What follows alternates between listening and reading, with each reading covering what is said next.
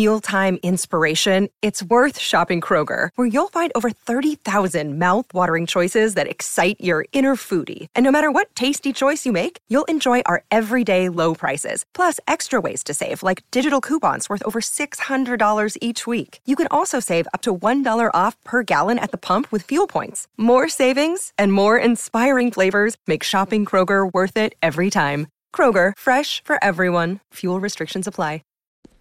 Hey there, you're listening to More Than Potential, the podcast.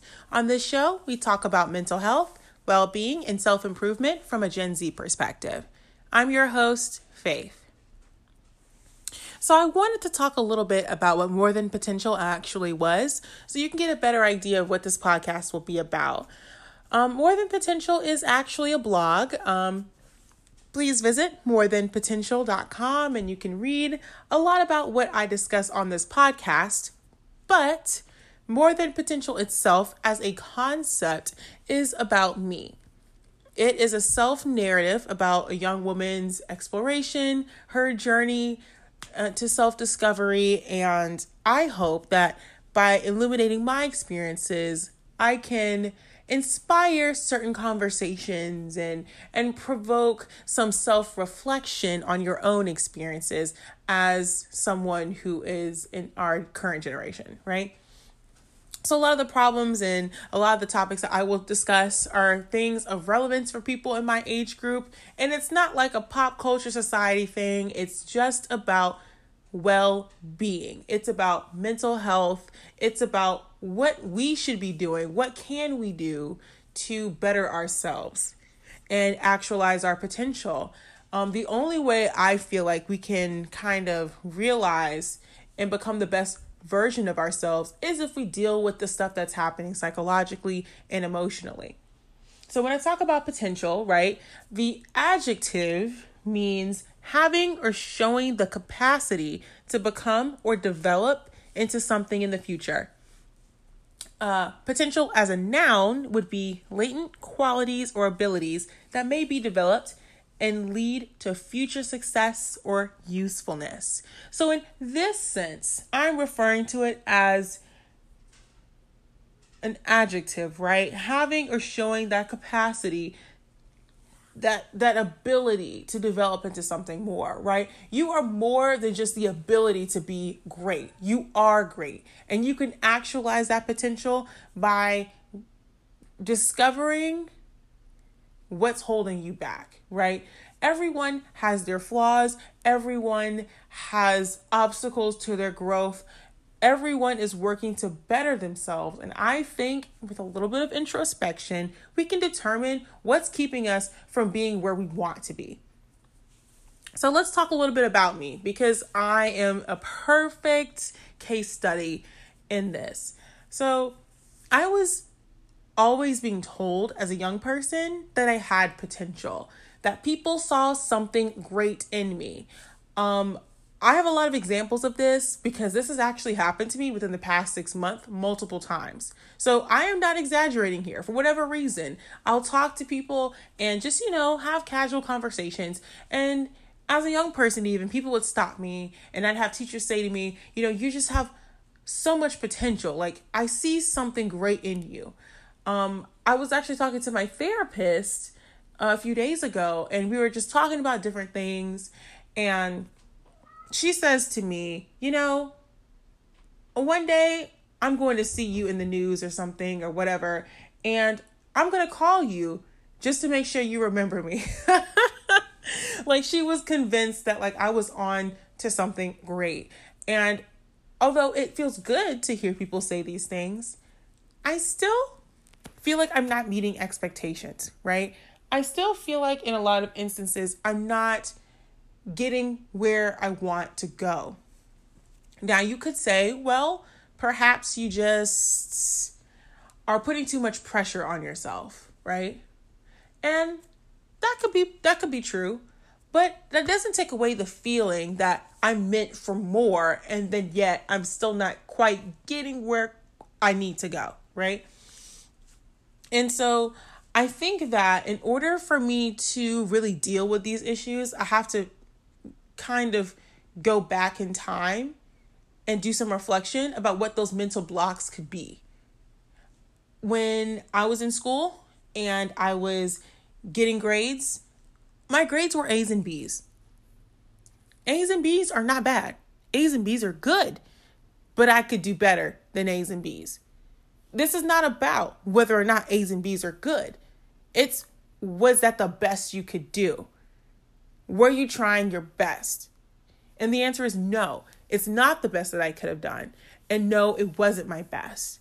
There were times when in university, for example, I was getting great grades. I had a 4.0 GPA, 2 years of school. And then after that, I failed classes.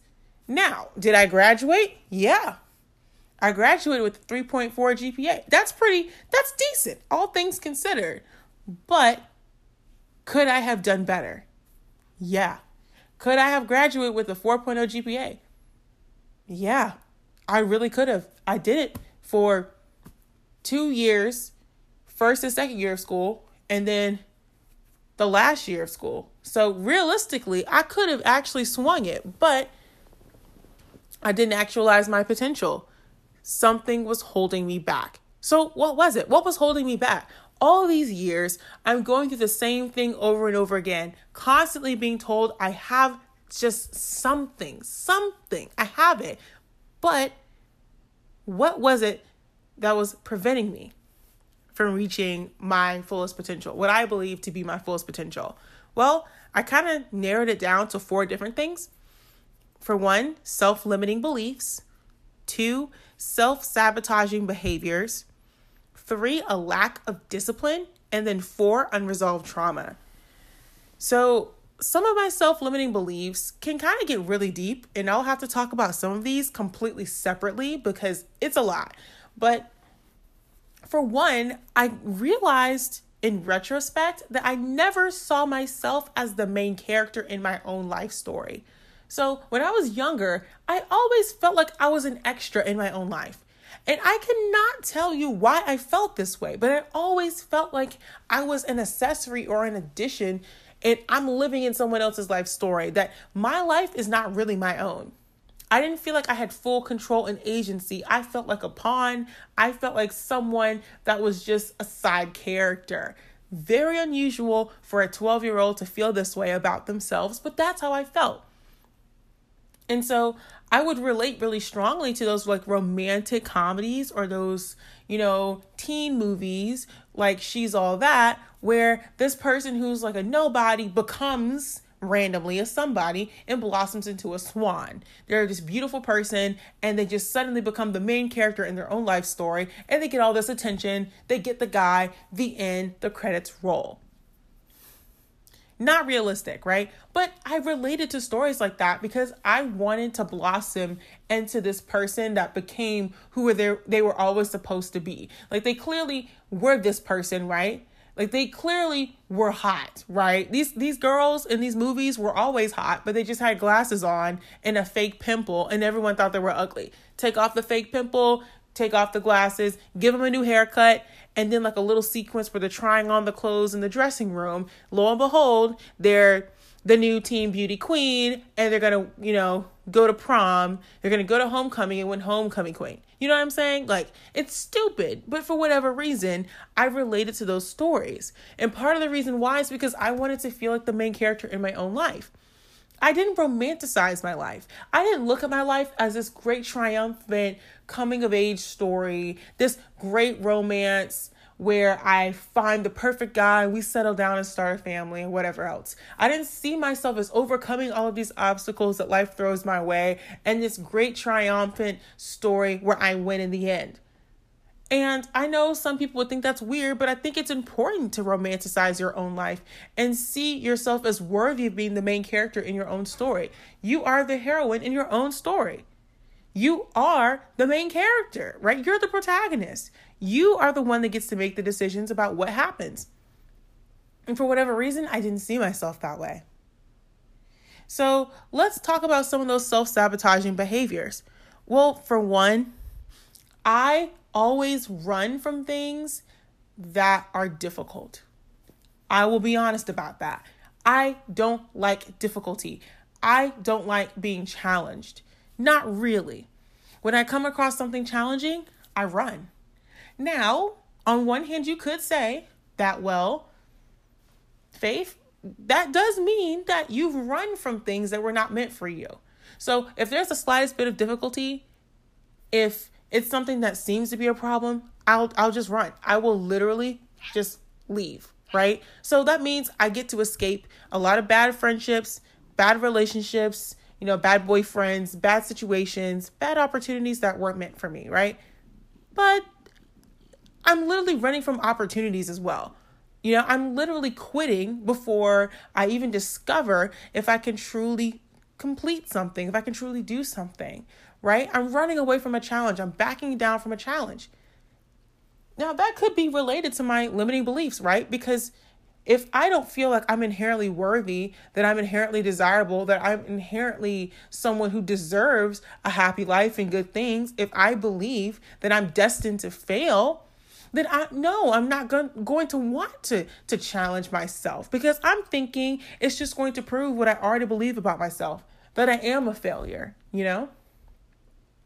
And so I think that over time, I had to understand that those challenges are there to make me stronger. Those challenges are not there for me to fail in this grand scheme of my life, in like the greatest story ever told, which is the story of my life. Right? At least that's how I like to see it. I have to view these challenges as an opportunity. It's an opportunity to showcase how strong I am and how I get to tell, people years from now, the story of how I became, the story of how I overcame. You know what I'm saying? That's an opportunity. That's an opportunity for my growth.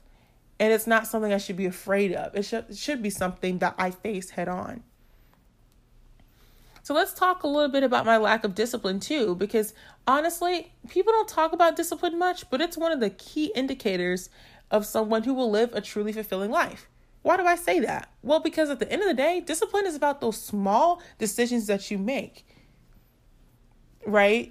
Someone who's really disciplined isn't someone who just, studies when they're supposed to study and they get good grades, right?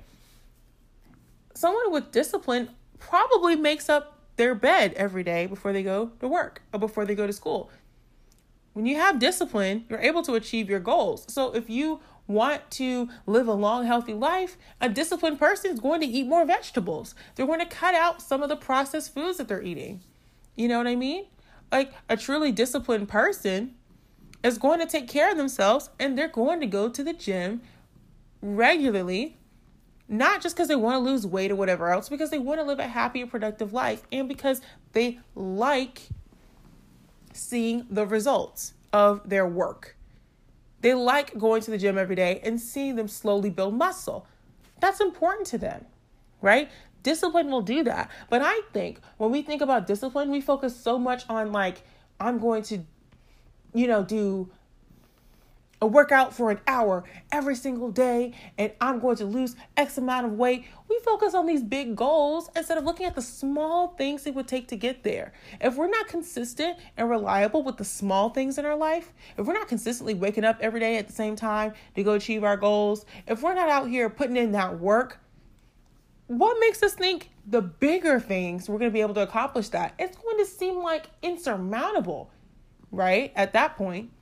And so I think that was part of my problem. I wasn't disciplined. I didn't develop discipline, because honestly, having a disciplined lifestyle is not something that you just, pay a course and learn. It's something that you do. You do it so often it becomes part of you. You're establishing habits and routines that basically become the foundation for your character. And I think if for whatever reason you didn't live a stable home life, or you didn't have a lot of stability, perhaps you didn't get a chance to develop those routines, but you can always start, right? It's never too late to start.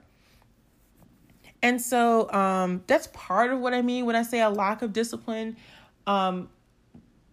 The last part is unresolved trauma, and that's not even something I can fully touch in one podcast episode. But the point I want to make is that all four of these categories are related, right? You know, I get these self-limiting beliefs from my unresolved trauma, right? My unresolved trauma informs my limiting beliefs about myself and the world around me, which then, you know, those beliefs become behaviors, right? Part of those self-sabotaging behaviors is the fact that, like, I run away from problems, which is related to my lack of discipline. You see how they're all intricately related. They're all connected. The point I want to make here is that everyone has mental blockages that keeps them from being great. And the whole point of this podcast is to explore some of these behaviors, amongst other things. We're not going to talk about just the things that hold us back. We're also going to talk about some of our relationships and the problems that we have and, you know, how we can, you know, be better for the people in our lives that matter, you know?